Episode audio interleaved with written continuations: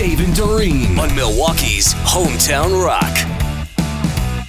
All right, who does the laundry in your respective homes? Do you guys share the laundry? We're 50-50. 50-50? I do most of the laundry. Okay. Not just me and Jim, but like everybody puts their own stuff away. All right. But I know where you're going with this. Do you? Yeah, because that's what I did for a living. Well, that's true, for years. Right? Yeah. Well, it wasn't a laundromat, though. We did have a laundromat. Oh, you did? Mm-hmm. Oh, I thought it was just dry cleaners. No, we had both. KTLA in Los Angeles says a startup company called SudShare is paying people to wash other people's dirty laundry. The company bills itself as Uber for laundry. Washers agree to wash other people's dirty laundry in their own home. They pick up, wash, and fold, and then deliver clean clothes within 24 hours.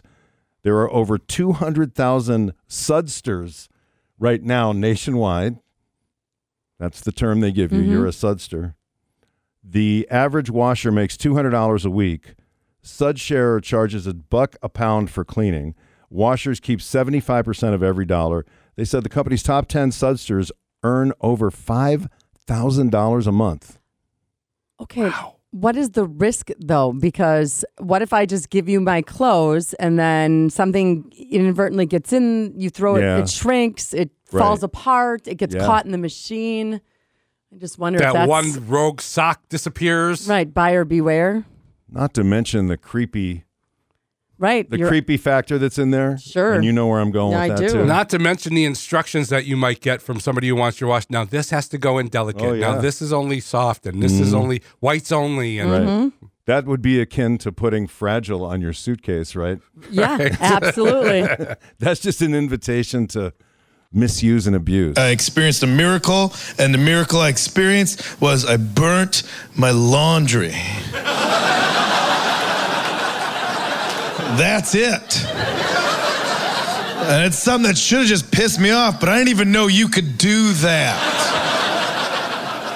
Just sat at the laundromat holding a meteorite that used to be my favorite t-shirts. But instead of getting pissed or angry, I was overwhelmed with a sense of joy and curiosity about the world. Instead of being mad, I was just yelling out at everybody like, "Did you know this could even happen? I put the same coins in the same machines as you all did. You got fresh laundry. I created a new element for the universe." Spent 2 weeks just calling myself the alchemist. I took it serious. I have been chosen.